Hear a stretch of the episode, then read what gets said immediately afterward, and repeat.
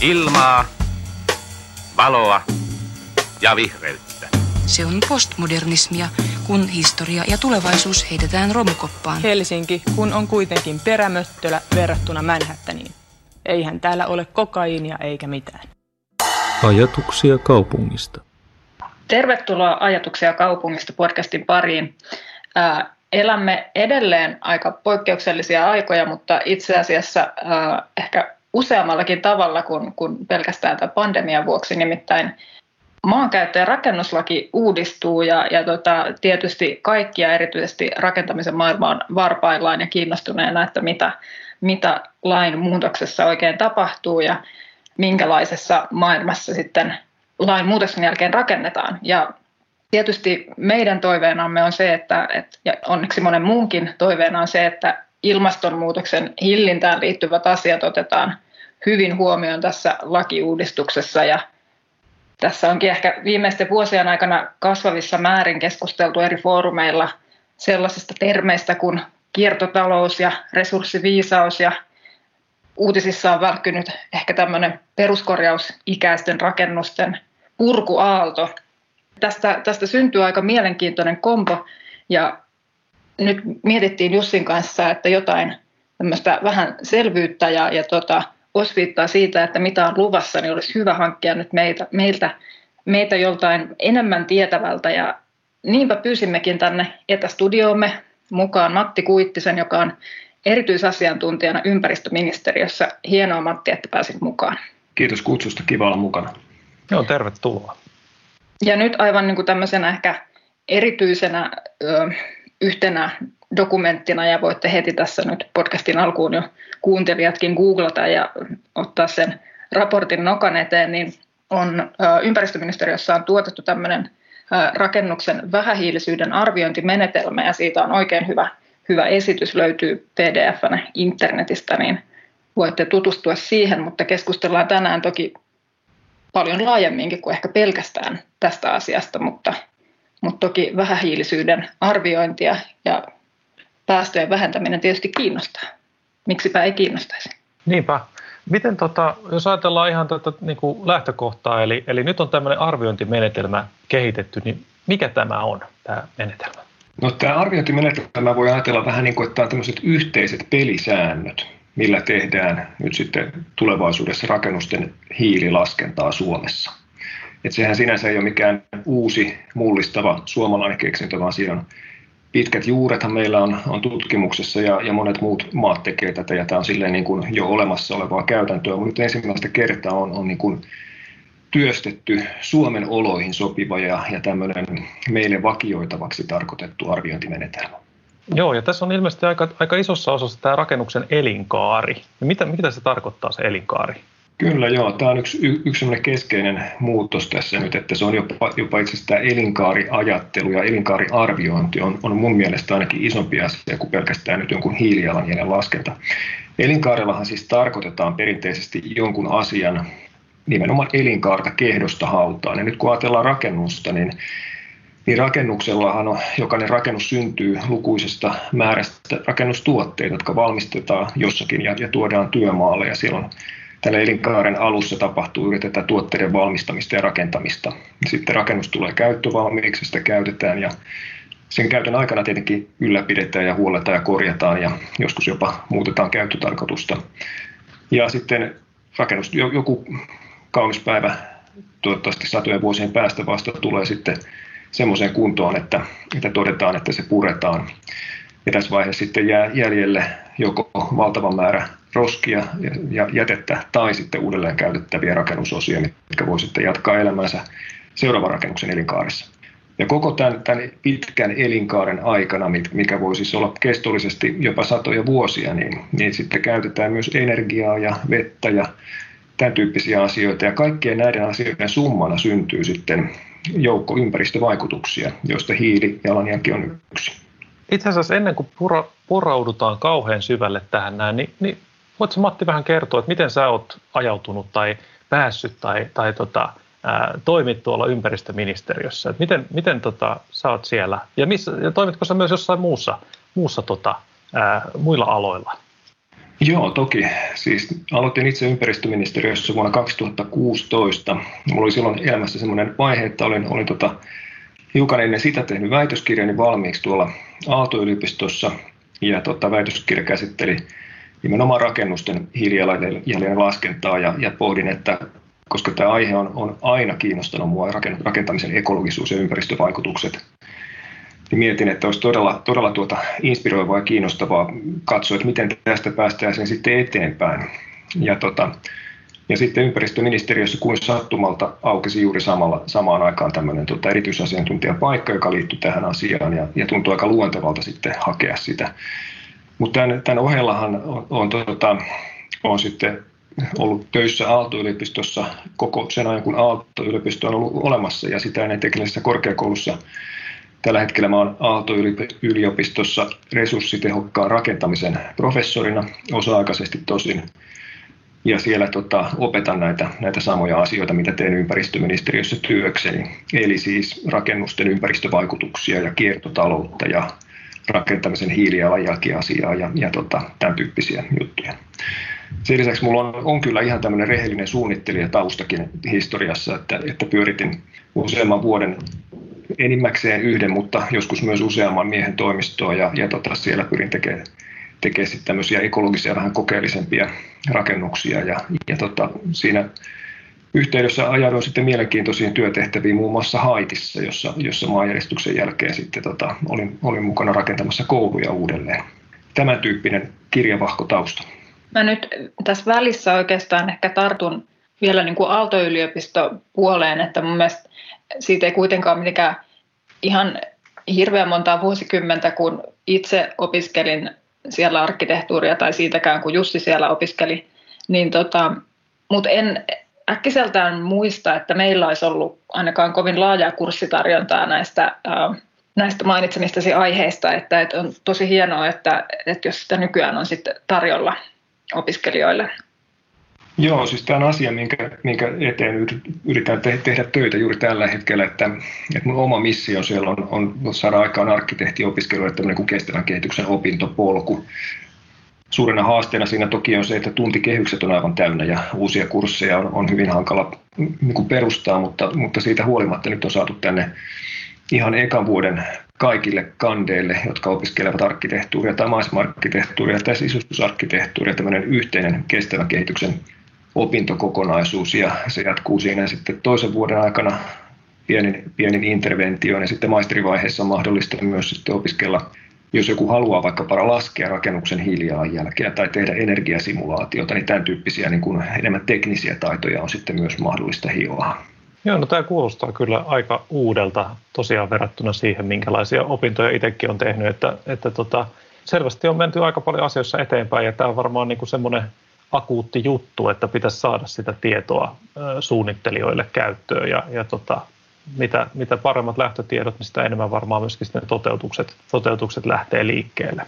Hyvä, mutta pitäisi mä tässä mun alkumonologissa, johon yritin ympätä suurin piirtein kaiken, mutta vähän, tota, vähän sivusinkin tosiaan siitä, että, että nyt tota, no olisiko se nyt liikaa sanottu, että melkeinpä melkeinpä kaikkea maankäyttöä ja rakentamista näin niin kuin valtakunnallisella normitasolla niin määrittävä tämä maankäyttö- ja rakennuslaki, että se nyt tosiaan on, on uudistumassa tässä ja sitä, se prosessi on ollut pistetty käynti jo edellisellä hallituskaudella. Et sikäli kestänyt jo tovin ja, ja tota, jos muistan oikein, niin syksyllä pitäisi, pitäisi olla sit jo päätöksentekoa edessä. Joo, kyllä vaan. Maankäyttö- ja rakennuslakihan on se nykyinen versio, niin sehän tehtiin 90-luvun lopulla ja, ja tota, sitä on nyt sitten täydennetty ja paikkautu ja muunneltu sieltä ja täältä ja nyt on, ollaan tultu tilanteeseen, jossa todettiin, että kyllä se täytyy nyt niin kuin kokonaisuudessaan uudistaa, että, että se, sitä ei pelkkä paikkailu ei enää, enää toimi. Ja tätä uusi maankäyttö- ja rakennuslakihan olisi tarkoitus olla voimassa sitten vuonna 2022. Ja tota, se olisi tulossa nyt sitten lausuntokierrokselle ensi vuonna. Ja se, kun tähän uudistukseen lähdettiin, niin tässä tehtiin hyvinkin laajoja tämmöisiä selvityksiä. Eri sidosryhmiltä kysyttiin, että mitä asioita siellä nyt pitäisi sitten ottaa tässä muutoksessa huomioon ja mitä on semmoisia uusia päivitettäviä tärkeitä teemoja. Ja hyvin vahvasti nousi kyllä esille tämä ilmastonmuutos, kestävä kehitys, resurssitehokkuus, tämän tyyppiset asiat. Että, että tämä, tämähän on asia, mikä, miltä ei, ei kukaan meistä voi välttyä, kun, jos, jos television avaa tai, tai somea selaa. Ja kyllä tämä on hyvin, hyvin vahvasti tulossa nyt sitten myös siinä maankäyttö- ja rakennuslakiin tämmöisenä uutena asiana. Sinne tulee rakennuksen elinkaarta koskevia seikkoja ja sitten rakennuksen vähähiilisyyttä koskevia seikkoja. Ja, ja tota, vaikka nyt ei tarkoitus syventyä niin kuin mihinkään lakiteknisiin nippeleihin, niin hommahan menee niin, että, että laissa, eli tässä maankäyttö- ja rakennuslaissa asetetaan niin kuin yleistavoitteet ja tämän pohjalta sitten annetaan tarkempia erillisiä asetuksia. Eli esimerkiksi tämä, tämä uusi asia, tämä rakennuksen vähähiilisyys, niin siitä tulisi tämmöinen sinne maankäyttö- ja rakennuslakiin, niin tulisi ainakin näillä näkymin tämmöinen uusi olennainen tekninen vaatimus rakennukselle, mikä rakennuksen hankkeeseen ryhtyvän pitää sitten huolehtia, että rakennuksessa tulee vähän hiilinen. Ja sitten erikseen annetaan sitten tarkempi asetus, jossa kerrotaan, että miten tämä vähähiilisyys nyt sitten vaikkapa arvioidaan ja, ja miten se otetaan huomioon sitten siinä rakennushankkeen eri vaiheissa. Jäin vaan pohtimaan, tota, että kun on tässä seurailu jotenkin tätä lain, lainsäädäntöprosessia ja, ja tota, tai sitä valmistelua ja ja mun mielestä on tosi hienoa, ja sehän on näkynyt aika pitkään jotain niin kuin ilmastonmuutoksen hillintä ja, ja tämmöiset toimet siinä niin kuin tavoitteina, mutta ehkä se ei ole niin kuin tässä julkisessa keskustelussa sit noussut niin paljon, että on puhuttu jostain ehkä vähän teknisemmistä ja pienemmistä uh, muutoksista, mutta et, et mun mielestä tämä, niin tämä olisi tosi tärkeää jotenkin pitää niin kuin esillä, että, että niin kuin täällä on ihan aidosti tulossa tämmöinen niin kuin sisällöllinen uudistus ja oikeastaan tämmöisiä niin kuin asiakokonaisuuksia, joita ei, ei siinä vanhassa sinänsä ihan, ihan edistyksellisessä niin kuin laissa sieltä vuosituhannen vaihteesta, mutta et, et, joita ei ollut ja jotka nyt sitten niin kuin mahdollistaa ihan uudenlaisia asioita. Kyllä. Ehkä semmoinen, jos ajatellaan nyt, niin kuin, jos, jos mä nyt puhun niin kuin rakennussuunnittelusta, että en vielä niin kuin maankäytöstä tai kaavoituksesta, niin rakennussuunnitteluhan tulee nyt niin kuin tämmöinen uusi, aika merkittäväkin muutos. Ja se on nimittäin se, että rakennuksille tullaan asettamaan tämmöinen niin kuin hiilijalanjälkirajat että rakennuksella on, on tietty hiilibudjetti käytössä ja, ja tota, se määritellään niin kuin rakennustyypeittäin. Ja, ja sitten kun haetaan rakennuslupaa, niin pitää osoittaa, että pysytään tämän raamin sisällä. Ja tämä on nyt sitten oikeastaan, tähän liittyy todella monia tämmöisiä niin kuin teknisiä ja, ja menetelmällisiä yksityiskohtia, minkä kanssa me on paiskittu nyt pari vuotta töitä jo ja, ja varmasti paiskitaan vielä muutama vuosi eteenpäin, että saadaan ne niin kuin helpoksi käyttää. Ja tässä kaikessa niin kuin filosofiana meillä on ollut se sama, kun jos menet vaikka ostamaan autoa, että et jotta voisit ajaa autoa, niin ei sinun tarvitse olla autoinsinööri ja osata rakentaa se auto. Ja sama ajattelu tässä vähähiilisyydessä on, että, että jos arkkitehti haluaisi vaikkapa arvioida suunnitelmansa vähähiilisyyden, niin hänen ei tarvitse olla mikään tohtorikoulutuksen saanut tutkija, vaan riittää, että hän on niin kuin normaalisti tietomalleja käyttävä suunnittelija ja ja tekee sitä omaa työtään. Ja siellä konepellin alla tapahtuu sitten monia asioita, mistä, mistä, mitä me parhaillaan valmistellaan. Ja tämä lopputulos olisi sitten toivottavasti niin kuin käyttäjille tämmöinen mahdollisimman helppo hahmottaa ja, ja ottaa osaksi niin kuin normaalia suunnitteluprosessia. Semmoinen ihan pikku kysymys tähän väliin, eli, eli tämä hiilijalanjälkihän on jo aika tuttu termi, mutta sitten täällä puhutaan myös tästä hiilikädenjäljestä, niin voitko ihan nopeasti avata sen, että mistä siinä on kyse? Joo, kyllä siis niin kuin kaikki tietää, niin jalanjälkihän on, on siellä kuvataan tämmöisiä niin kuin ympäristöhaittoja. Ja kädenjäljellä taas kuvataan sellaisia ympäristöhyötyjä, tässä tapauksessa ilmastohyötyjä, joita ei syntyisi ilman sitä rakennushanketta, jota, johon ollaan ryhtymässä. Ja tällaisia voi olla esimerkiksi se, että jos rakennus tuottaa enemmän puhdasta uusiutuvaa energiaa kuin mitä se kuluttaa, niin silloin tämmöinen ylijäävä uusiutuva energia, niin sehän voidaan ladata verkkoon ja, ja se hyödyntää sitten taas koko Suomen tasolla vaikkapa sähkön hiilijalanjäljen pienentämystä. Tai rakennuksessa voi olla pitkään varastossa ilmakehästä pois otettua hiiltä, esimerkiksi pitkäikäisissä puutuotteissa. Tai sitten rakennus voidaan suunnitella siten, että sen, sen osia voidaan käyttää helposti uudelleen, jolloin voidaan ajatella, että sitten vältettäisiin tarve tehdä uusi vastaava rakennusosa jossain vaiheessa. Ja kaikki tämmöiset asiat, mitkä voidaan niin kuin laskennallisesti niin kuin, ja ilman, ilman niin kuin viherpesun riskiä näyttää selkeästi, että okei, että tämä, tämmöinen ilmasto, kun täällä voitaisiin saavuttaa, niin nämä, nämä sitten luetaan osaksi tätä hiilikädenjälkeen. Ja minusta tässä on niin kuin se, se keskeinen niin kuin idea, että kun tähän asti yleensä näiden rakennuksen ympäristö- ja, ja ilmastovaikutusten arviointi on, se on ollut todella keskittynyt vaan siihen ongelmapuoleen. Ja, ja niin kuin tavallaan on tuntunut monesti, kun näitä, näitä asioita opetan vaikkapa yliopistolla, niin tuntuu, että, että tässä niin kuin ladataan semmoista niin kuin taakkaa suunnittelijan niskaan ja, ja vähän semmoista, että, että niin kuin negatiivisuuden kautta yritetään mennä eteenpäin, niin Mä en usko siihen, että tätä hyviä lopputuloksia voitaisiin saavuttaa, ellei oteta aktiivisesti käyttöön myös näitä niin kuin sitä myönteisyyden voimaa ja tätä niin kuin mahdollisuutta käyttää suunnittelijoiden luovuutta siihen, että he voisivat myös aktiivisesti keksiä, että miten siinä syntyvässä rakennuksessa voidaan tuottaa ilmastohyötyjä. Ja silloin meillä olisi niin kuin nämä molemmat, molemmat puolet niin kuin samaan aikaan käytössä, että yritetään sekä vähentää haittoja että kasvattaa hyötyjä.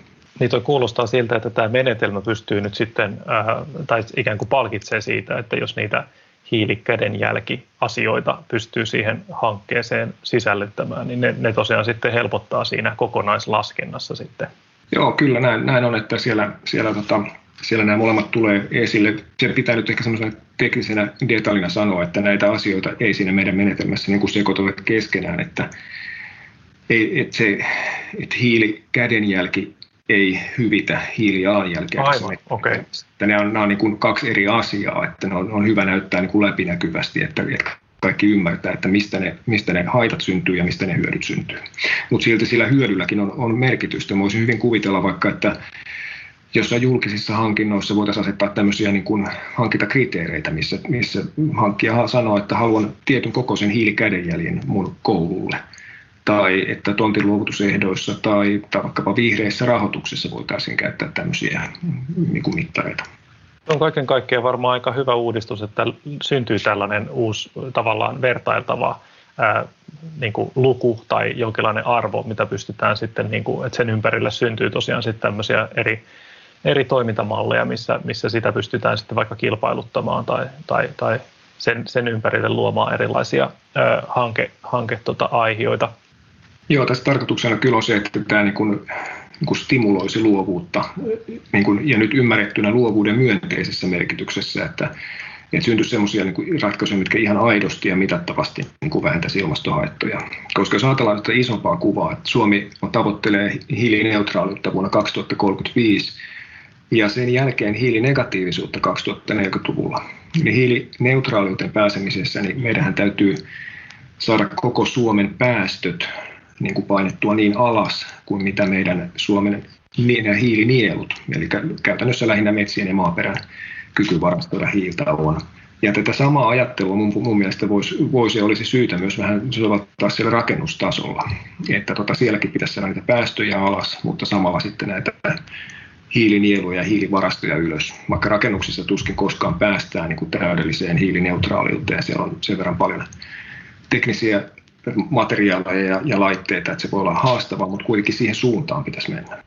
Nyt en, mä oon yleensä se, joka meillä kaivelee aina tämmöiset historiatiedot esiin ja, ja ehkä nyt tässä asiassa yritän olla jotenkin hairahtumatta liian pitkälle niille poluille, mutta et, kyllä se tavallaan on musta tämä koko niin kuin kokonaisuus on, on niin kuin tosi kiinnostava ja tietysti niin kuin tosi tosi tarpeelliselta tuntuu niin kuin tässä maailmanajassa, mutta sitten samaan aikaan ei voi olla jotenkin ajattelematta, että, että aikamoisen jotenkin tämmöisen systeemin täytyy niin kuin luoda tämmöistä tarkoitusta varten, kun sitten meillä on näitä esimerkkejä vielä, mitä 50-luvulta, kun Neuvostoliiton äh, suurlähetystön puretut tiilet kärrättiin Otaniemeen ja rakennettiin teekkarikylä ja, ja tietynlailla, niin kuin, että, että tämmöisessä vähän niin kuin yksinkertaisemmassa rakennetussa ympäristössä jossain määrin tämmöiset niin kuin materiaalien kiertoja ja tämmöiset jutut oli niin kuitenkin sisään rakennettuja siihen, että nyt ehkä tavallaan me ollaan sitten pyrkimässä eräällä tavalla niin takaisin siihen, siihen niin kuin tasa,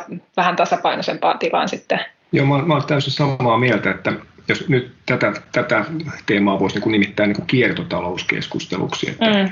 Ja sehän on hyvin, hyvin lähellä sitten niin kuin näitä ilmastoasioita, koska monet sellaiset ratkaisut, missä hyödynnetään kiertotaloutta rakentamisessa, ne pienentää myös hiilijalanjälkeä. Niin tämä, mä olen niin itse jäsentänyt sen asian näin, että tota, tämmöinen, mehän ollaan vain hetkeksi hairahduttu rakentamisessa pois tästä kiertotaloudesta. Et ihan niin kuin mainitsit, niin vaikka tota, Servimökin rakentaminen Otaniemessä vanhoista puretuista tiilistä tai, tai monet muut asiat niin kuin aikaisemmassa rakentamisessa, itse asiassa nehän oli ihan täyttä kiertotaloutta. Ja edelleenkin ihan tänä päivänäkin monissa köyhissä maissa ja varsinkin slummeissa, niin eihän ole varaa rakentaa uusista materiaaleista, vaan se on kaikki kiertotaloutta. Mutta tämmöinen niin kuin laadukas ja, ja hyvä asuinympäristöä ylläpitävä kiertotalouden mukainen rakentaminen, se on, mä luulen, että se on päässyt meiltä unohtumaan tässä niin kuin ehkä toisen maailmansodan jälkeen voimakkaan kaupungistumisen ja, ja kasvun myötä, mutta siihen pitäisi vaan palata takaisin. Ja tämähän oli esimerkiksi antiikin Roomassakin oli jo niin kuin hyvin tavallista niin kuin käyttää uudelleen vanhoja marmorirakennusten osia, jopa siinä määrin, että sotaretkien yhteydessä, niin jos nämä kaupunkivaltiot soti keskenään, niin saatettiin voittanut, voittanut valtio saattoi purkaa sieltä osan paikallisista rakennuksista ja rakennuttaa niistä itselleen taas sitten jotain. Ja täällä oli tämmöinen kiinnostava itse asiassa arkkitehtoninen ja lainsäädännöllinenkin ulottuvuus Rooman aikana, että jossain vaiheessa tämä kiertotalouden katsottiin menevän niin pitkälle tämmöiseen niin kuin ek- eklektismin, tämmöisen niin kuin, miten sitä sanoisi, tekotaiteellisuuden ja, ja tota, tyylirikkojen puolelle, että asetettiin rajoituksia siihen, että kuinka monesta eri tyylisestä rakennuksesta otettuja elementtejä saa laittaa vaikkapa riemukaariin tai, tai julkisiin rakennuksiin, ettei niistä tulisi arkkitehtonisesti liian levottomia. Et se vaan kuvaa, kuvaa sitä, että, että miten paljon se oli käytössä silloin. Ja tota, mun mielestä ei ole, ei ole mitään syytä ajatella, että meillä ei olisi mahdollisuutta palata niin, niin kuin reilusti siihen, että meillä ei synny niin kuin rakentamisesta isoa läjää jätettä, vaan että rakennukset on todella aidosti materiaali- ja resurssipankkeja. Joo, toi on aika jännä, jännä tarina kyllä, että, että tosiaan tämmöinenkin historiallinen vaihe olisi ollut. Ja tota, onhan noita tosiaan sitten Suomessa vaikka jotkut hirsi, hirsirakenteet, niin siinähän on paljon tätä siirtoja, purkuja ja tota, kaikkea ulottuvuutta ollut ihan, ihan siinä tekniikassa suoraan. Pitää mutta tuosta olisi hyvä ehkä sanoa vielä tuosta niin kuin myös siitä, että yksi semmoinen piirre tässä keskustelussa, mihin helposti itsekin monesti sornon, on, on tietty romantisointi, että, niin kuin, että ikään kuin aikaisemmin olisi kaikki osattu tehdä paremmin. Ja sekään ei tietenkään pidä täysin paikkaansa, että asiat ei ole sillä tavalla mustavalkoisia. Et meillähän on niin kuin vanhasta rakennuskannasta jäänyt jäljelle vaan ne hyvin rakennetut. Sitten jos vaikkapa lukee esimerkiksi Samuli, tunnetun kansantieteilijä Samuli Paulahaarin jotain hyvin piirrettyjä ja kauniisti dokumentoituja kuvauksia vaikkapa vanhoista karjalaisista hirsitaloista, niin näkee, että siellä on ollut todella niin kuin surkeita ja, ja suur, suuren suuren köyhyyden aikaan saamia hyvin huonoja rakennusratkaisuja myös, jotka ei tietenkään sitten enää nyt ne on lahannut pois ja me ei nähdä niitä tänä päivänä, mutta että historiasta pitää oppia näistä, näistä hyvistä ja hienoista periaatteista. Joo, tästä on kyllä ihan, ihan samaa mieltä, että, että että tota, sekään ei tietyllä lailla auta, että nähdään se, se historia vaan jotenkin yhdenlaisten brillien läpi, mutta, mutta tosiaan niistä niin kuin parhaista käytännöistä voisi tietysti ottaa oppia. Semmoinen ö, toinen termi tämän vähähiilisyyden tai vähähiilisen, vähähiilisyyden arviointimenetelmän lisäksi on tämä tämmöinen vähähiilisen rakentamisen tiekartta. Niin mikä tämä tiekartta on? No, tiekartta on tämmöinen ohjelmakokonaisuus, mikä me ympäristöministeriössä alettiin valmistella vuonna 2016 ja julkaistiin vuoden 2017 puolella. Siinä siis lyhyesti tähdätään siihen, että, että tuota, ennen vuotta 2025 olisi käytössä säädösohjaus, joka, joka nimenomaan tähän rakennuksen hiilijalanjälkeen liittyy. Ja, ja jotta sinne päästään siihen säädösohjaukseen, niin on monenlaisia selvityksiä ja tutkimuksia ja kehityshankkeita, joita pitää saada aikaiseksi. Ja nämä on kaikki koottu ikään kuin nyt sen tiekartan alle. Jos ihan muutaman tämän, sen, niin kuin sisällä, sen tiekarttaan kuuluvista hankkeista mainitsen, mitkä on, on tärkeitä, niin yksi on tietenkin just tämän arviointimenetelmän kehitys, mistä tänään puhutaan. Mutta sitten toinen tämmöinen isompi kokonaisuus on tämmöinen niin kuin päästötietokannan luominen. Eli nyt kun tässä tämä arviointimenetelmä niin kuin kertoo, että miten sun pitää laskea, niin se päästötietokanta sitten antaa sulle ne, ne luvut, mitä sä ikään kuin laitat siihen yhtälöön sisälle. Eli jos arkkitehti suunnittelee nyt vaikkapa hienon massiivitiilisen talon vanhan työlöön hengessä, niin mistä hän tietää, kuinka paljon yksi neliömetri tiiliseinää tai yksi ainoa tiili, mikä on sen hiilijalanjälki. Jos ei vaikkapa tiedetä, että keneltä ne tullaan ostamaan, niin tarvitaan tämmöiset yleiset, eli geneeriset päästötiedot eli eri rakennustuotteille, jotta se hiililaskenta on mahdollista. Ja tämä, tämä liittyy kaikki siihen tietokannan kehitykseen. Niin, oikeastaan sellainen, toi on, toi on niin kuin just tämä, oikeastaan aika, aika kiinnostava osa tätä, tätä niin kuin kokonaisuutta, että kun luodaan, että, että kun periaatteessahan niin kuin määrälaskenta tai rakennusten niin kuin massojen, eri, eri rakennusmateriaalien määrien selvittäminen, niin sehän on loppupeleissä semmoista aika yksinkertaista matikkaa. Lasketaan tilavuuksia ja, ja yksikkömääriä ja muita. Mutta just tämä, että mistä nämä tulee, nämä, nämä tota, ää, ikään kuin ne laskenta-arvot, koska nehän, sehän on jo vähän niin kuin sellaista, tavallaan voisi ajatella, että se on vähän sitä politiikkaakin, koska niillä on aika iso merkitys, että mikä, mikä arvo sitten tulee millekin ja ketkä niin kuin tavallaan verifioi ne ja mistä, mistä tämmöiset syntyy? No, tämä on tosiaan kyllä tosi tärkeä kysymys ja, ja tätä, se, että miten ne arvot laaditaan ja, ja luodaan, eli sehän on, on tosi tärkeä asia tämän koko laskennan niin kuin uskottavuuden ja hyväksyttävyyden kannalta. Siinä niin kuin rakennuksen hiililaskennassa voidaan käyttää niin kuin kahden tyyppisiä tietoja. Meillä voi olla tämmöisiä niin kuin geneerisiä tietoja, jotka kuvaa sitä, että mikä on tyypillisen tiilen tai tyypillisen CLT-levyn tai tyypillisen hirren hiilijalanjälki. Ja sitten meillä voi olla tämmöisiä niin kuin tuotekohtaisia tietoja, jotka saa, löytyy tuotteiden ympäristöselosteista, eli EPD on se, on se lyhenne.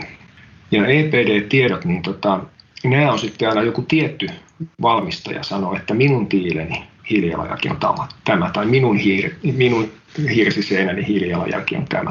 Ja silloin se kuvaa tarkasti juuri sen valmistajan tiettyjen tuotantolaitosten aiheuttamia ympäristövaikutuksia. Ja näiden jälkimmäisten, eli EPD-tietojen laatimiseen on olemassa niin eurooppalaiset ja kansainväliset standardit, jotka on, on laadittu hyvin laajassa niin kuin yhteistyössä, jotka heijastelee hyvin vahvasti niin kuin tie, tiedepohjaista näkemystä siitä, että mistä rakennustuotteiden ympäristövaikutukset syntyy ja mitä ne pitäisi laskea. Eli siihen on olemassa pelisäännöt. Ja sitten taas nämä, nämä yleiset eli geneeriset tiedot, niin, jotka niin tota, ne taas niin yleensä luodaan samankaltaisten niin kuin pelisääntöjen avulla kuin mitä näiden nämä tuotekohtaiset tiedot. Ja nyt Suomessa meillä oleva, oleva tämä työ, missä luodaan näitä geneerisiä päästötietoja, niin siinä meillä on, on niin tämmöinen tutkijaryhmä, jotka on elinkaariarvioinnin ammattilaisia, ja sitten käydään sitä tutkijaryhmä ja konsulttilaskijaryhmä käy sitten keskustelua niin kuin rakennustuotteita valmistavan teollisuuden omien ympäristöammattilaisten ja, ja tuotannon ammattilaisten kanssa, että saadaan sieltä niin kuin mahdollisimman realistinen kuva siitä, että miten Suomessa tietynlaisia tuotteita sitten tehdään. Eli siihen on luotu tämmöinen, tämmöinen niin kuin selkeä ja, tota, ja tiedepohjainen niin lähestymistapa siihen, että ne tulokset ja luvut, mitä sieltä saadaan, että ne mahdollisimman niin kuin oikeita ja, ja niin kuin reiluja ja läpinäkyviä. Semmoinen ihan todella yksityiskohtainen kysymys, mutta se, että nyt jos ajatellaan, että meillä on vaikka niitä tiiliä edelleen, niin jos, jos sitten Suomen, suomalainen tiilitehdas tai tiiliteollisuus päättää ää, kovasti niin kuin parantaa sitä tota, hiili, hiilipäästöään tavallaan siinä tuotannossa, eli, eli he, he, he leikkaa niitä hiilipäästöjään, niin muutetaanko näitä EPD-standardeja sitten tässä ajan kanssa? Kun sehän on tavallaan, sehän riippuu siihen, siihen tuotteeseen liittyen. Että... Joo, kyllä. No, jos sille yhdelle tiilelle nyt on olemassa se ympäristöseloste, eli EPD, niin se EPD on voimassa viisi vuotta, jonka jälkeen se pitää päivittää. Ja jos sen tiilen valmistaja haluaa, jos hän tekee vaikka tämmöisen ison investoinnin, nyt tuleekin tosi hiilineutraalia tiiliä tästä edespäin, niin hän voi päivittää sen oman tuotteensa ympäristöselosteen vaikka saman tien, jolloin, jolloin se on olemassa tämä tieto heti käytössä. Mutta sitten taas, jos, jos nyt jatkossa ympäristöministeriön siellä geneerisessä päästötietokannassa on, on joku yleinen NRT-tiili, niin ja sitten jos kaikki NRT-tiiliä valmistavat tiilitehtaat yhdessä ottaa askelia kohti hiilineutraaliutta, niin me tullaan tarkastelemaan näitä geneerisiä tietoja niin kuin vuoden parin välein, jotta ne, niitäkin, niitäkin tarkistetaan sitten vastaamaan sitä, että mikä on se niin kuin teollisuuden tilanne niin kuin realistisesti. Vähän samalla tavalla kuin esimerkiksi energiatehokkuuslaskennassa näitä primäärienergiakertoimia tarkastellaan ja, ja niin kuin päivitetään aika ajoin. Niin itse asiassa se nyt menee ehkä vähän tästä ohi, mutta just nämä energiakertoimet on, on ehkä semmoinen, mikä saattaa olla aika monellekin jo tuttuja vähitellen, niin eikö niissäkin ole tavallaan semmoisia tavallaan vuosi, joihinkin tiettyihin vuosilukuihin sidottuja tiettyjä niin kuin muutoksia luvassa tässä niin kuin tulevaisuudessa, kun, kun se teknologia tavallaan kehittyy? Joo, nehän hiljattain päivitettiin nämä primäärienergiakertoimet vastaamaan sitä, että miten energiateollisuus on kehittynyt. Et Suomessahan niin kuin energian hiilijalanjälki laskee koko ajan ja, ja nyt esimerkiksi taas sitten isompi muutos tulee vuonna 2029 tai siihen mennessä, kun, kun tota kivihiilen energiakäyttö kielletään. Niin viimeistään, viimeistään silloin ja varmasti jo paljon ennen sitä, niin näitä primäärienergiakertoimiakin tullaan sitten tarkastelemaan. Mutta näistä rakennustuotteista vielä, niin, niin niissä, nämä, niissä ei voi olla niiden päästötiedoissa ei ole mitään tämmöisiä niin kuin poliittisen ohjauksen kertoimia mukana, vaan ne, on, ne pyrkii mahdollisimman niin kuin läpinäkyvästi kuvaamaan sitä, että mikä on juuri tämän tyyppisen tuotteen se päästö. Mä olen aina usein verrannut tätä niin kuin vaikkapa elintarvikkeeseen. Jos otat karkkipussin ja katsot sieltä karkkipussin kääntöpuolelta, että kuinka paljon kilokaloreita tässä tämä, tämä tuote sisältää, jos me 100 grammaa nyt syö tätä lakua. Niin tämä on hyvin samantyyppinen tieto kuin mitä nyt sitten näistä rakennustuotteista halutaan. Ja, ja tota, että et rakennustuotteiden ympäristövaikutukset vaikka per kilo tai per tonni halutaan tietää.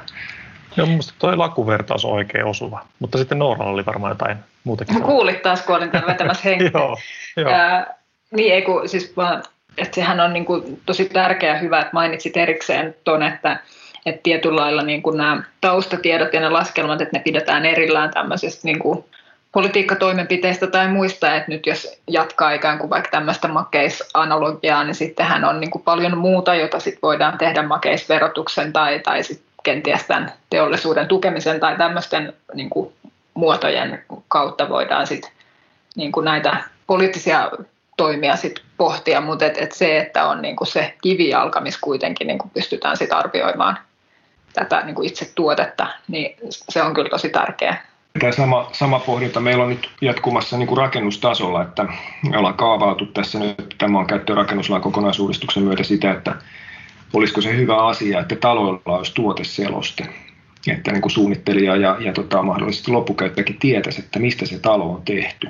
Se auttaisi ehkä siinä, että, tietenkin, että pystytään suunnitteluvaiheessa jo, jo yrittää saada mahdollisimman pieni hiilijalanjälki ja suuri hiilikädenjälki. Mutta sitten aikanaan, kun sitä korjataan ja, ja lopulta kun puretaan ja kierrätetään, niin silloin on, on ensiarvoisen tärkeää, että meillä on selkeä tieto siitä, että mitä eri materiaaleja ja kemikaaleja siinä talossa on koska jotkut niistä voi myöhemmin osoittautua haitalliseksi, mutta mä luulen, että vielä enemmän käy niin, että osa niistä osoittautuu myöhemmin aika arvokkaaksi. Ja, ja mm. silloin se niin kuin, ymmärrys siitä, että mikä se kiinteistön materiaalien arvo ja, ja kierrätys- ja hyödyntämispotentiaali on myös taloudellisesti, niin se on tärkeä hallita. Mä tietyllä lailla, kun sanoit sen noin, niin tota, kyllä niin kuin tosi paljon toivoisin, että kun joku 20-30 vuoden kuluttua löytää tämän podcastin jonkun digitallenteen jostain hyvin pölyisestä arkistosta, niin kuuntelee tämän jakson ja jotenkin nauraa spontaanisti ääneen tässä vaiheessa, että eikö ihmiset ole tiennyt, että mistä niitä talot on tehty? Niin. Koska tietyllä lailla jotenkin näin kuvittelisi, että, että se on ihan tämmöinen peruslähtökohta, että, että kun miettii meidän yhteiskuntaa muuten ja ja tota, täytyy tietää, mistä lasten lelut on tehty ja, ja niin kuin hyvin perustein juuri näin, mutta että, että tällä hetkellä vielä tämän rakennetun ympäristön kanssa edetään vähän erilaisessa tilanteessa. Näin se, näin se on. Ei toki kaikissa hankkeissa ja on, on monia rakennusliikkeitä ja, ja tota, tuotevalmistajia, jotka hyvin vastuullisesti selvittää näitä asioita, mutta jos ottaa tämmöisen vertauksen vaikkapa Suomen metsiin, niin meillähän on tosi hyvä seuranta Suomen metsien määrästä ja kasvusta, koska se on niin kuin kansantaloudellinen, kansantaloudellinen intressi, että tiedetään Suomen metsävarannot. Me tiedetään kohtuullisen hyvin, minkälaisia haapatukkeja tai, tai kuusitaimikkoja missäkin puolella maata on. Mutta sitten vastaavasti ne ei oikeastaan tiedetä juurikaan, että kuinka paljon betonia tai, tai terästä tai kuparia meillä on eri puolissa, eri puolilla maata eri ikäisissä rakennuksissa, saatikka, että milloin ne lähtee sieltä mahdollisesti kiertoon. Kyllä me tiedetään hyvin, että milloin Suomessa on niin kuin jos tässä puhuu metsätalouden termiä, niin hakkuukypsää, tukkimetsää eri, eri puolilla, mutta ei me tiedetä, että milloin meillä on kiertotalouskypsää rakennus- tai, tai väyläkantaa, jota voitaisiin hyödyntää. Ja tämä olisi kuitenkin hyvin tärkeä tieto niin kuin kiertotalouden strategisen ohjaamisen kannalta ja isossa kuvassa myös tietenkin sitten rakennuskannan vähähiilistämisen kannalta. Niin kyllä toi aika paljon tosiaan kääntää ihan uudelle näkökannalle tämän koko rakennus ikään kuin – tämmöisen niin kuin kansallisen rakennusvarallisuuden, että, että siellä meillä on ne arvokkaat kuparit ja me tiedettäisiin paljonko siellä on sitä mitäkin materiaalia, mutta jotenkin en mä tiedä, itsekin olen aikaisemmin tehnyt tuota rakennussuunnitteluhommaa ja nämä tietomallitkin on aika, aika pitkällä nykyään, että tuntuu, että ei toi nyt ihan utopiaa ole, että nuo asiat saataisiin. Siinä on ehkä enemmän vaan, että sitä ei ole nyt sitten totuttu tekemään, mutta, mutta tavallaan meillähän pitäisi olla tekniikka kyllä ihan niin kuin sitä varten olemassa, että näin se kyllä munkin mielestä on, että, että meillähän on siis jo on, on tuotteita ja tämmöisiä palveluita, missä pystyy tekemään tarkan logikirjan siitä, että mitä materiaaleja siihen taloon menee ja se dokumentoituu sähköisesti. Ja tietomalleihin tämä tieto on, on kohtuullisen helppo niin kuin liittää, mutta, mutta sitä ei ole, tätä ei ole tarvittu ja eikä tätä ole vaadittu tämän tyyppistä tietoa, niin siitä ei ole ehkä syntynyt sen tyyppistä sitten niin kuin ainakaan kaupallista intressiä tai, tai velvollisuutta. Mutta nyt kun mennään siihen suuntaan, että se rakennuksen hiilijalanjälki ja hiilikädenjälki lasketaan, niin sitä laskentaahan ei voi tehdä ilman, että tietää tarkasti, että mitkä, mistä materiaalista talo on, on syntynyt. Ja, ja samalla oikeastaan syntyy ikään kuin puoli ilmaiseksi sitten tämä rakennuksen tuoteseloste. Eli tällä niin kuin, se on meillekin ollut tässä niin kuin kun lähdettiin tätä vähähiilisyyden tiekarttaa niin kulkemaan eteenpäin, niin aika, aika nopeasti valkeni, että hetkinen, että tästähän saadaan niin kuin, samalla saadaan niin kuin kerranaan syötyä, että saadaan tätä resurssitehokkuutta ja kiertotaloutta parannettua samalla kun mennään kohti sen rakennuksen hiililaskentaa. Et siitä, on, siitä on hyötyä. Tämä voisi ajatella myös niin kuin rakennustuotteiden valmistajalle. Niin kuin sillekin on hyötyä siitä, että se laskee, että paljon se, se meidän tehtaan tiilen tai, tai vanerilevyn valmistumisessa, kuinka paljon siitä syntyy hiilidioksidipäästöjä, koska se paljastaa aika, aika tota selkeästi, että missä siellä tuotannossa syntyy hukkaa ja mitkä osat tuotannosta on energiatehottomia. Ja yleensä näiden parantaminen aina parantaa sen tuotannon taloudellista kannattavuutta.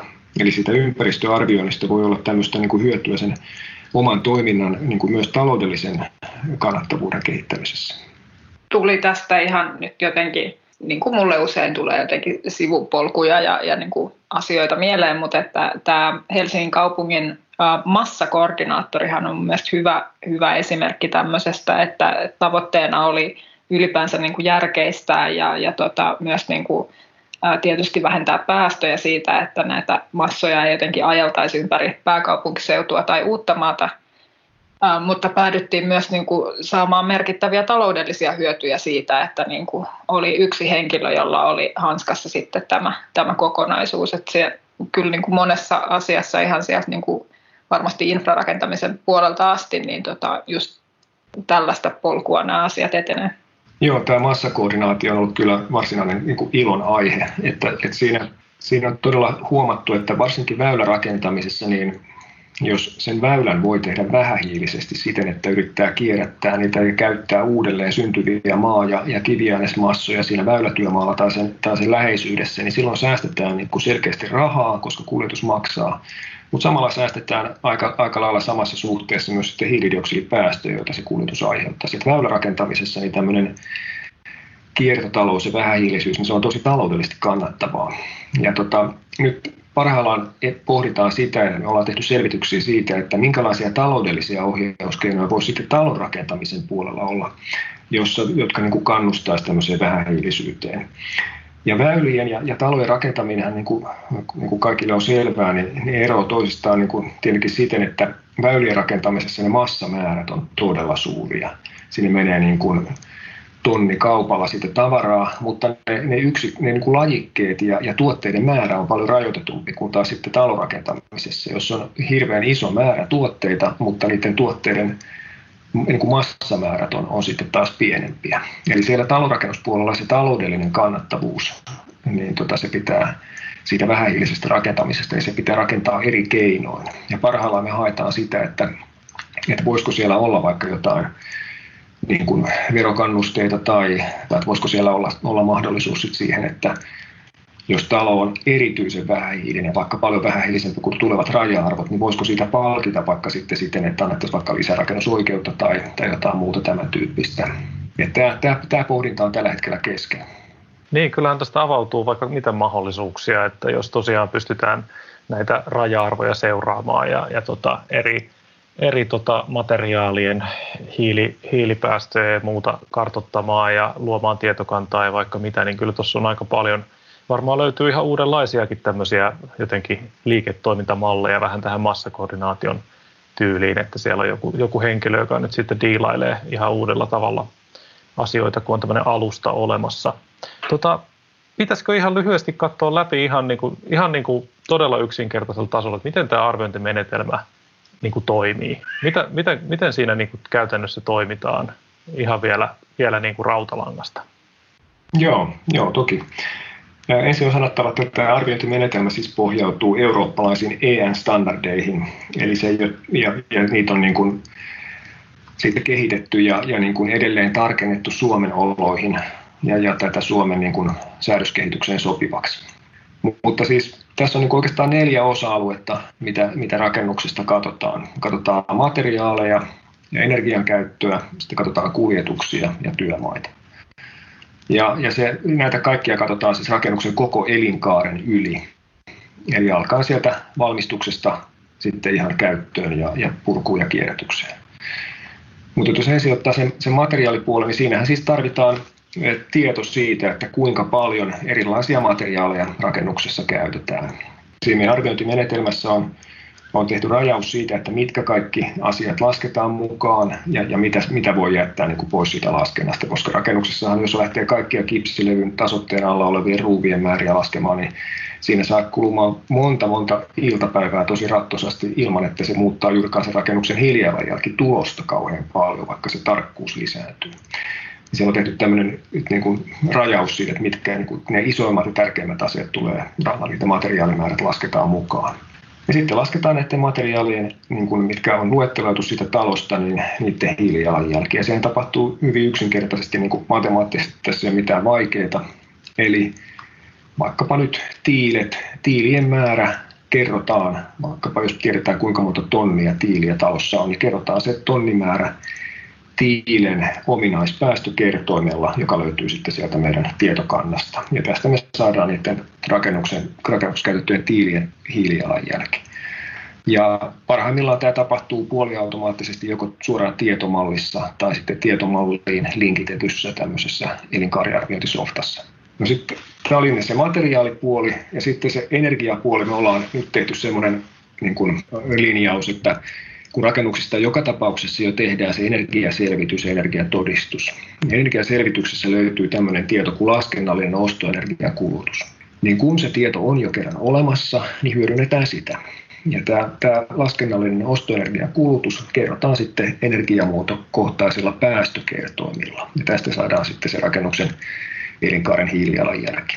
Ja tässä meidän menetelmä ottaa huomioon sen, että, että Suomessa tosiaan on tehty niitä päätöksiä, että, että energiankin päästöt koko ajan pienenevät. Että jos rakennus on vaikkapa, lasketaan 50 vuodelle näitä päästöjä, niin siinä aikana meillä sekä kaukolämmön että sähkön hiilijalanjälki menee hyvin lähelle nollaa, ja, ja tämä, tämä on huomioitu siinä meidän laskentamenetelmässä. No sitten siellä oli vielä ne kuljetukset ja työmaa, eli siinä kuljetuspuolessa, niin siinä on mahdollista, jos, jos, jos haluaa, niin laskea tarkkaan, että mistä eri materiaalit tuodaan työmaalle. Ja, ja sen, sen niin kuin kuljetuksen eri kuljetusmuodoittain se hiilijalanjälki. Tai sitten jos tämä tuntuu liian työläältä tai tietoja ei ole saatavana, niin sitten voidaan käyttää tähän taulukkoarvoja. Ja sama pätee tähän työmaahan, että jos, jos on vaikkapa kimpassa rakennusliikkeen kanssa, joka on tehnyt paljon töitä kehittääkseen vaikkapa hyvin niin kuin vähäpäästöistä rakennustyömaata, niin nämä asiat voidaan laskea ihan niin kuin yksityiskohtaisesti siihen osaksi sen rakennuksen hiilijalanjälkeä, mutta jälleen, jos tämä tuntuu liian monimutkaiselta ja aikaa vievältä, niin siinä on myös mahdollisuus käyttää sitten valmiita taulukkoarvoja. Ja näistä neljästä osatekijästä, materiaaleista, energiasta, kuljetuksista ja työmaasta, sitten syntyy se rakennuksen koko elinkaaren hiilijalanjälki. Näin helppoa se on. Niinpä, kuulostaa helpolta. Joo, siis se on, se on helppoa, mutta varoituksen sanana täytyy sanoa, että se on myös tylsää. Eli rakennuksessa se suurin osa tätä työtähän on se, että, että metsästää ne tiedot, etenkin niistä materiaaleista, kuinka paljon niitä on. Ja mä oon nyt itse tässä niin kun syönyt omaa lääkettäni ja juuri tässä tänäänkin olen, olen laskeskellut yhden rakennuksen hiilijalanjälkeä ja, ja sitten tuossa yksi toinen kohde, missä on, mulla on käytössä tietomalli, jonka olen itse piirtänyt, niin, niin tota siitä tietomallista on näitä määriä yrittänyt nyhtää ulos ja tehdä hiililaskentaa.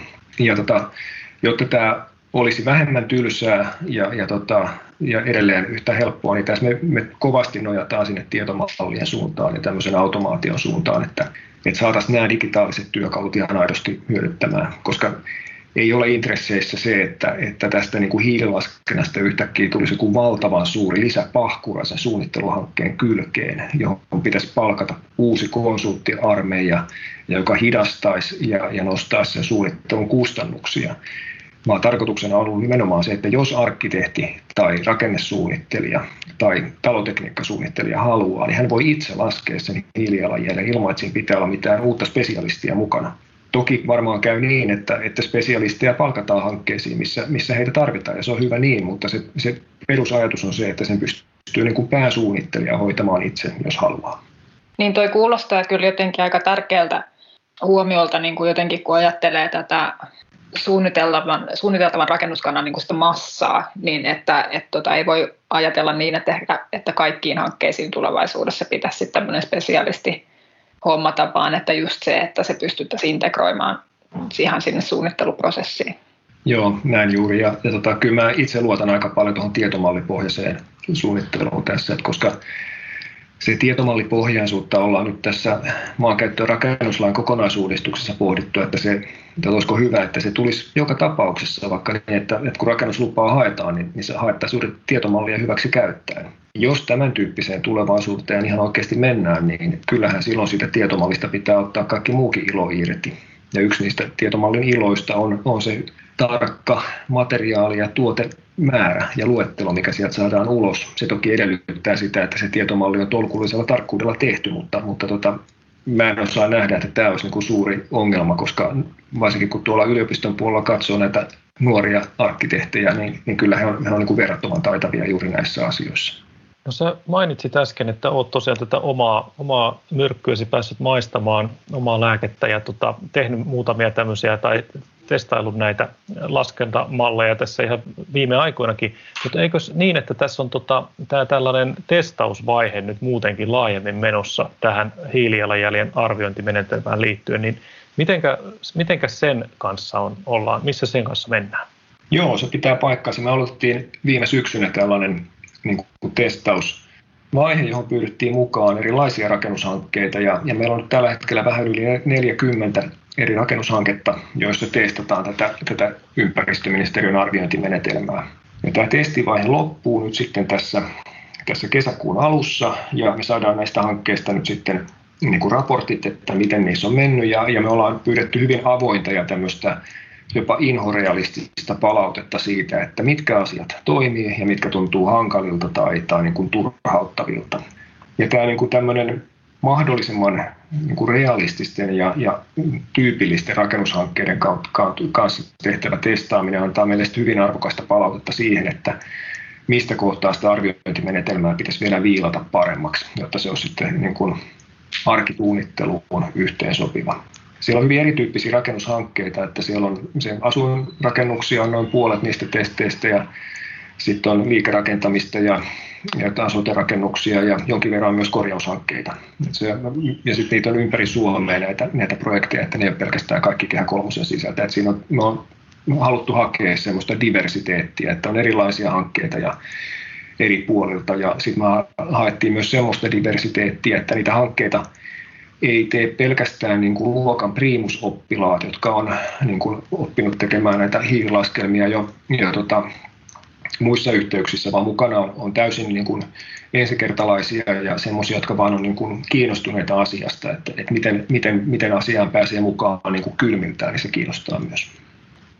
No nyt itse asiassa, jos voi vähän jo hypellä tästä pilottivaiheesta muihinkin teemoihin, niin tota, jään miettimään, kun mainitsit nämä peruskorjauskohteet, niin nythän on pääasiassa ehkä niin keskitytty puhumaan tästä niin uudisrakentamisesta, mutta et miten tosiaan sitten nyt on, niin kuin alussa taisin sanoakin, niin on, on uutisoitu paljon siitä, että etenkin kasvukeskuksissa niin puretaan tosi paljon tämmöistä noin 50 vuotta vanhaa, ehkä joskus nuorempaakin rakennuskantaa uuden ja tehokkaamman tieltä ja, ja sitten ei tunnu oikein, että on semmoisia keinoja arvioida sit sitä, että minkälaiset ilmastovaikutukset tämmöisillä toimenpiteillä on.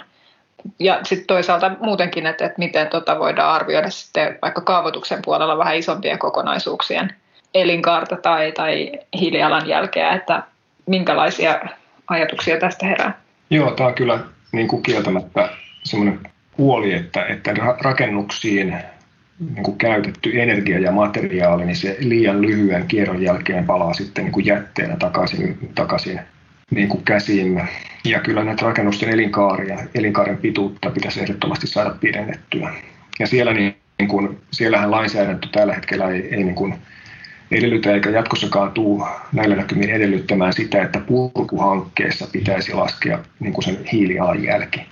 Mutta sen sijaan on, on, on parhaillaan pohdinnassa se, että olisiko siitä ennen tätä purku, purkutyötä, jos siihen siis päädytään, niin, niin ennen sitä niin pitäisi tehdä tälle rakennukselle tämmöinen niin sanottu niin kuin purkukatselmus, jossa, jossa tuota, luetteloitaisiin ja tutkittaisiin, että mistä, se, mistä materiaaleista se on tehty ja miten niitä materiaaleja ja rakennusosia voitaisiin mahdollisimman hyvin käyttää uudelleen tai kierrättää, että siellä ei menisi niin resursseja hukkaan.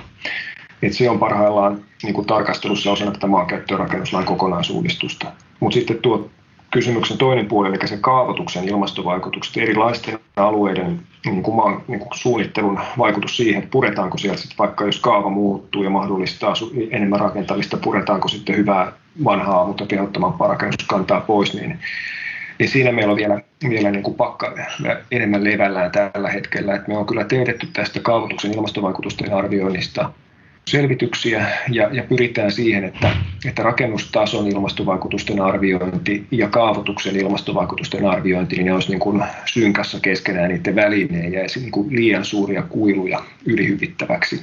Mutta siinä, siinä ollaan vielä, niin kuin, vielä vaiheessa. Joo, toi on hyvin, hyvin, hyvin kiinnostava toi, että miten tämä ikään kuin maankäytön mittakaava voitaisiin ottaa mukaan tähän keskusteluun. Ja toki just tämä myöskin tämä niin kuin vanhojen rakennusten korjaamiseen ja, ja niiden, no toki purkamiseenkin liittyvä keskustelu, niin ne on kyllä hyvin, hyvin kiinnostavia. Tuossa maankäytössä varmaan yksi semmoinen iso ongelma on just se, että kun rakennushankkeet kuitenkin sitten, niissä tavallaan ollaan jo siinä vaikka perustamisolosuhteiden tai muiden kannalta niin kuin tietyssä lähtöoletuksessa, että se tontti on mikä on ja sitten sen, sen kohdalla voidaan niin kuin hiekkalaatikossa ratkoa sitä asiaa enemmän tai vähemmän hyvin ja ja tota, sitten tässä kaavoituksessa se heti, heti levähtää, niin kuin, että suurin piirtein, että täytetäänkö merta vai, vai tota, rakennetaanko, kaadetaanko metsää vai, vai puretaanko vanhaa kulttuuriympäristöä, niin se on, niin kuin, ne on niin kuin todella se, se kyllä hajoaa todella vaikeaksi, vaikeaksi palapeliksi. Että toivottavasti Ma, maalaat kiinni. Jussi niin ruusuisen kuvan näistä vaihtoehdoista. No se on, se on valitettavaa, mutta, mutta se on ehkä semmoinen, äh, se, tämmöisiä kysymyksiä joudutaan kyllä aika paljon kunnissa miettimään, että ne semmoiset helpot rakennuspaikat alkaa olla jo käytetty. Ei kun se, on, se on kyllä ihan totta, se on, se on mm. ihan totta. Mä olen, se, olen liian rehellinen. Ja tätä voisi niin ehkä ajatella siitä niin kuin isommasta kuvasta taas, että EU:ssa on ollut sellainen tavoite niin EUn ympäristöpuiteohjelmassa, että vuoden 2050 jälkeen olisi netto nolla maankäytön muutokset. Eli jos, tota, jos haluttaisiin kaataa joku metsikkö ja tehdä siihen, siihen joku tota, uusi asuinalue, niin silloin pitäisi niin kuin tämän ajattelun mukaan, niin pitäisi jossain muualla sitten palauttaa saman verran maata tämän metsämaaksi. Ja nyt, nyt Suomessa ollaan pohdittu sitä, että että olisiko hyvä, että, että silloin jos maata otetaan niin kuin rakentamiskäyttöön tai, tai poistetaan vaikka metsämaata, niin siinä olisi tämmöinen maankäyttömuutosmaksu, jolla jotenkin pyrittäisiin sitten niin kuin sekä hillitsemään että mahdollisesti jopa kompensoimaan sit sitä, että kuinka paljon siitä vaikka hiilinielua siitä, siitä tota maasta sitten häviää. Mutta sitten kaavoituksen puolella niin se probleemi on juuri tuo, minkä, minkä tuossa nostit esille, että, että ne parhaat rakennuspaikat on jo rakennettu ja, ja kasvukeskuksissa, joita meillä on muutama Suomessa, jotka kasvaa ja suurin osa Suomea, joka taas sitten niin kuin näivettyy, niin kasvukeskuksissa niin kuin niitä, niitä uusia rakennuspaikkoja on rajallisesti. Näissä tapauksissa niin, niin tota, olisi hyvä, hyvä miettiä myös sitä tiivistämistä ja yksi asia, mikä, mikä on, on nousee säännöllisesti esille, on nämä lisäkerrosrakentamiset jolloin, jolloin tota, ei tarvitse ottaa niin uutta maa-alaa tähän käyttöön. Ja toki edellyttää sitä, että sitten kaavatasolla ja, ja muutenkin käytännössä ratkotaan vaikkapa pysäköintiasioita ja tämän tyyppisiä. Että siinä, siinä on monia he, niin kuin asioita, mitä, mitä pitää saada kuntoon ennen kuin siihen voidaan mennä, mutta, mutta on vaikea nähdä, että, että voitaisiin nykyisellä tavalla jatkaa kauhean, kauhean pitkään ja koska tämä niin rakentamisen ilmastovaikutukset on merkittäviä ja, ja ne on saatava kuriin, jos me halutaan, että, että Suomi saavuttaa hiilineutraaliuden. Ja mun mielestä on tärkeä huomioon nyt, mitä mainitsit vaikka näistä lisäkerroksista, että niitähän nyt ei, niitä on jonkun verran kokeiltu, mutta ei mitenkään vielä suurena massana toteutettu ja on ymmärtänyt, että aika usein se argumentti on vähän se, että kun se on niin kuin taloudellisesti ei sit lopulta ole oikein kannattavaa. Mutta et, et siinä täytyy pitää kyllä mielessä, että se on, niin kuin koskee ikään kuin sitä nykyhetkeä ja niitä nykyisiä reunaehtoja, joilla sitten toimitaan, johon liittyy just varmasti yhtenä tämä pysäköintinormi, ja sehän on tietysti kuntien käsissä sitten, että minkälaista ratkaisua vaaditaan, mutta et, et toisaalta myös tämä, mitä mainitsit, että et jos vaihtoehtona onkin sitten ikään kuin se, että jos mennään johonkin ö, metsän reunaan rakentamaan, niin sitten täytyykin maksaa lisää, tota, hyvittää jotenkin se se katoava metsäpalanen, niin että ehkä siitä voi sitten tulevaisuudessa vähän erilaisilla reunaehdoilla tullakin ihan kannattavaa. Minusta tämä termi kannattavuus ja kustannukset on todella mielenkiintoinen, koska mm. meillä on tätä asiaa niin kuin pitkälti länsimaissa vaan sitä näkökulmasta, mikä on se taloudellinen kestävyys, taloudellinen kannattavuus. Mutta että eihän meillä tuotteiden hinnassa tänä päivänä muutamia harvoja harvoja poikkeuksia lukuun ottamatta näy se, että kuinka paljon jonkun tuotteen valmistaminen aiheuttaa sosiaalisia haittoja tai ympäristöhaittoja. Se ei näy mitenkään hinnassa.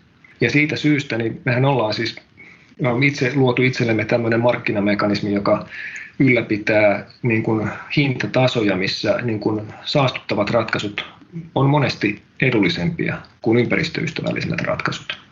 Ja tota, tämä on kuitenkaan, tämä ei ole mikään luonnonlaki, mihin ei voitaisiin vaikuttaa. Tämä ei ei, ei ole kyse niin kuin siitä, että taisteltaisiin vaikka siitä, että yritettäisiin muuttaa maapallon painovoimaolosuhteita, vaan se on niin kuin meidän omien oma kehittämä talouden ja, ja tota verotuksen pelikenttä, jota me voidaan muuttaa siten, että tämä tilanne muuttuisi parempaan suuntaan. Että kyllähän se pitäisi olla näin, että, että kuluttajalla ja, ja tilaajalla pitäisi olla se ekologisempi vaihtoehto pitäisi olla niin kuin taloudellisesti myös järkevä tai jopa houkuttelevin. Sehän on se ihannetila. Joo, just näin. Ja tota, ehkä sellainen, siis tavallaan eikö niin, että tämä hiilijalanjäljen arviointimenetelmä nyt antaa tavallaan nyt yhden semmoisen mita, mitattavan ää, tuloksen, jonka pohjalta taas sitä tietoa on enemmän ja, ja pystytään tekemään, miksei sitten sääntelyä, mutta myöskin sitten tämmöistä valistunutta tilaa ja toimintaa ja, ja, ja miksei kuluttajatkin pysty sitten tekemään enemmän, enemmän tota, ää, valistuneita päätöksiä, kun heillä on tätä tietoa. Tämä vaan vaatii niin kuin todella paljon, todella paljon niin kuin sitä, sitä tietoa siitä, siitä tota, ää, tuotemerestä. Ja sitten sit mä uskoisin kyllä, että tämä vaatii myös aika semmoisen toimivan kansalaisyhteiskunnan ja semmoisen, että näihin voidaan luottaa ja, ja nämä on niin kuin läpinäkyviä nämä eri, eri tiedot, kun tämä on kuitenkin niin teknistä ja, ja niin kuin hur, hurjan hurjan monimutkainen asia, mutta, mutta tota, uskoisin, että tämä on askel oikeaan suuntaan. Niin, näin, näin toivokaamme ja, ja uskon itse myös, että tämä, tämä niin teknistyminen ja monimutkaistuminen on, näyttää olevan sellainen yhteiskunnan piirre. Että jotenkin ihmiskunta on niin kuin lähtenyt sellaiselle polulle, missä asiat kehittyy hirveästi eteenpäin, tulee uusia fantastisia keksintöjä, ja, joilla voitetaan monia haasteita. Samalla toki aiheutetaan uusia haasteita, mutta kaikkeen tähän liittyy niin kuin yhä, yhä, yhä niin kuin lisääntyvä monimutkaisuus ja monikerroksellisuus. Ja, ja mä luulen, että me ei, me, me ei näitä asioita saada mitenkään haltuun, ellei me just saada tätä digitaalisuutta ja ja puoliautomaatiota tähän, tähän myös tähän hiililaskentaan ja tämän tyyppisiin arviointeihin mukaan.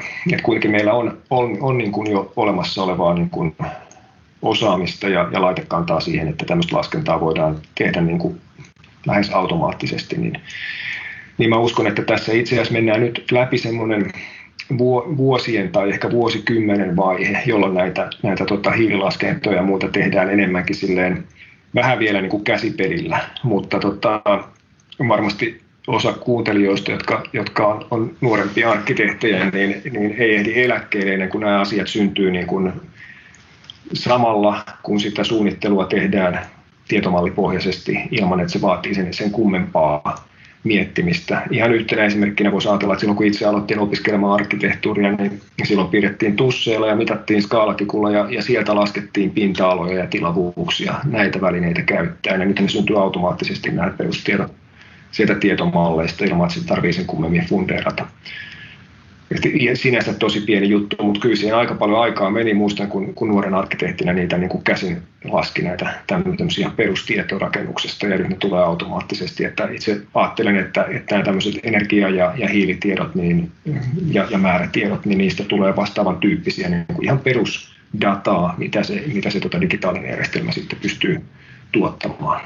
Joo, no Mä jäin vielä oikein, mielestäni oli tosi hyvä, hyvä pointti, mitä vielä tuossa aiemmin puhuit tästä ää, taloudellisista reunaehdoista ja näin, mutta et, et nyt kyllä täytyy itse sanoa, että toivon kovasti ja vaikuttaa siltä, että ollaan menossa siihen suuntaan, että ainakin tämä uudistuva maankäyttö- ja rakennuslaki nyt sitten vähän asettaa taas niin kuin sitä toimintakenttää ehkä enemmän semmoiseksi, ja niin kuin mikä sitten vaikuttaa varmasti näihin kannattavuuslaskelmiinkin, että, että jotenkin on mahdollista tarkastella vähän niin kuin ikään kuin kestävämmin, niin kuin kestävämmässä kehyksessä näitä, näitä asioita, että, että niin kuin ruuvataan sitä toimintaympäristöä oikeaan, oikeaan suuntaan. Ja tämä niin kuin muuttaa kiinnostavalla tavalla myös suunnittelijoiden ehkä roolia. Tässähän on tavallaan syntymässä uusi tämmöinen niin kuin yhden rakennuksen näkökulman niin kuin kapelimestarin paikka. Että, että kuka on se, joka, jolla on niin kuin paras näkemys siitä syntyvän rakennuksen ympäristövaikutuksista ja ilmastovaikutuksista. Ja sehän on, niin kuin, sehän on hirveän tärkeä osa. En mä väitä, että se olisi niin kuin kaikkein tärkein osa. Rakennuksen pitää ilman muuta olla terveellinen ja turvallinen ja mielellään hyvää arkkitehtuuria ja näin. Mutta kyllä tämä, tästä syntyy tämmöinen uusi, uusi ikään kuin johtotähden ottamisen paikka. Ja on kiinnostavaa nähdä, että miten arkkitehdit tulee ottamaan tämän omakseen vai, vai tuleeko tämä niin kuin istahtamaan enemmän rakennesuunnittelijan tehtäväkenttään vai jopa talotekniikkasuunnittelijana hommiksi. Ja yhtä kiinnostavaa tulee olemaan se, että miten tämä tämmöinen vähähiilinen rakentaminen, niin minkälaisia heijastumia siellä on arkkitehtuuriin. Tuleeko sitä kautta jotain uusia tyylillisiä piirteitä tai, tai tuleeko jotain uutta muotokieltä tai, tai uusia arkkitehtoonisia arvoja, jotka alkaa näkyä sitten suunnittelussa sekä rakennuksen että kaupungin tasolla. Mä kysyisin ehkä tähän vielä, jos nyt tota, ehkä kuuntelijatkin toivoo, että jo loppumetrejä tässä viedään podcast-jaksosta, mutta tämmöistä asiaa, mikä on vähän niin kuin putkahdellut tässä omassa no, diplomityössä ja nyt sitten myöhemminkin esiin, että, että sen rakennusrungon ja niin kuin näiden varsinaisten niin kuin rakennusmateriaalien ohella, niin se mikä siellä rakennuksissa nykyään sit vanhenee ja millä on kuitenkin niin kuin aika keskeinen rooli sen rakennuksen niin kuin käyttäjän kannalta, niin on nämä tekniset järjestelmät. Niin tota, onko tämä jotenkin tullut tässä teidän työssä esille ja, ja jos niin miten, että, tota, että mitä sitten tehdään siinä vaiheessa, kun että jos meillä onkin tosi kestävä rakennusrunko, mutta sitten ne hiton RVI-järjestelmät siellä onkin taas vanhenneet ihan yhtä nopeasti kuin ennenkin. No, nämä, nämä talotekniset järjestelmät, niin ne on osa tätä rakennuksen hiilijalanjäljen laskentaa. Ja me joudutaan kyllä nyt tämän testi- ja pilottijakson jälkeen niin me arvioidaan se, että kuinka, kuinka realistista on, on niin kuin pitää ne mukana siinä hiililaskennassa. Se johtuu ihan vaan siitä, että, että niin kuin aina rakennuslupaa haettaessa ei välttämättä talotekniset suunnitelmat ole niin kypsiä, että mm. sieltä saataisiin määrätietoja ulos. Mutta nämä niin kuin, laitteet koostuu pääasiassa muoveista ja metalleista ja kumeista, mitkä on niin kaikki niiden valmistus on hyvin energia- ja hiiliintensiivistä hommaa. Ja sitten lisäksi niiden elinkaaret on aika lyhyet, niin kuin mainitsit, että kyllä on niin tärkeä osa tässä asiassa. Ja tota, niitä, niiden käyttöä pitäisi pitäisi niin optimoida, että kuinka paljon niin kuin lyödään rautaa ja muovia sen talon sisuksiin ja mitä sillä saavutetaan vaikkapa energiatehokkuuden tai turvallisuuden näkökulmasta suhteessa siihen, että paljonko se maksaa ja, ja tota, kuinka usein se pitää uusia ja minkälaiset hiilipäästöt siitä syntyy. Tämä, on, tämä itse asiassa tämä kokonaisuus lähestyy tämmöistä niin sanottua monimuuttuja optimointia.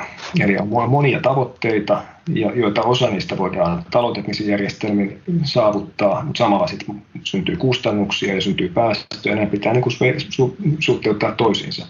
Kyllä. Tota, mä luulen, että meillä alkaa olla tämä jakso vähitellen ää, purkissa. Onko vielä jotain semmoisia asioita, joku tietty ää, ajatus, minkä haluaisit vielä Matti tähän lisätä?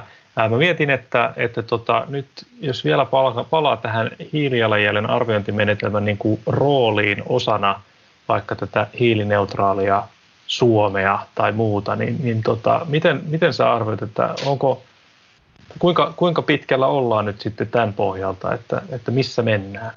No jos ajattelee Suomen hiilidioksidipäästöistä, niin noin kolmannes syntyy rakennuksista ja rakennetusta ympäristöstä. Ja tota, se on, on, on ihan selvää, että me ei tulla pääsemään hiilineutraaliuteen, ellei, ellei tälle osalle päästöistä tehdä jotakin. Ja tämä vähähiilisyyden arviointi on nyt ensimmäinen askel tällä, tällä tiellä. Ja tota, se vaikuttaa siltä, että sillä voitaisiin vuosittain saavuttaa kuitenkin lähemmäs miljoonan tonnin hiilidioksidisäästöt, jotka alkaa niin olla ihan, ihan kohtuullinen luku. Mutta tota, paitsi, että tässä ollaan pelastamassa maapalloa, niin mä näkisin, että varsinkin näin niin kuin koronapandemian ja, ja tota sitä seuraavan, seuraavan talouselvytyksen näkökulma pitäisi myös ottaa huomioon, että tämä vähähiilinen ja vihreä rakentaminen on kuitenkin semmoinen laji, joka tuolla maailmalla näyttäisi kasvavan sen kysyntä aika, aika vahvasti. Maailmanpankki julkaisi just viime syksynä raportin, jonka mukaan tämmöinen vihreän rakentamisen investoinnit kasvaisi seuraavan kymmenen vuoden aikana jo 25 triljoonaan dollariin.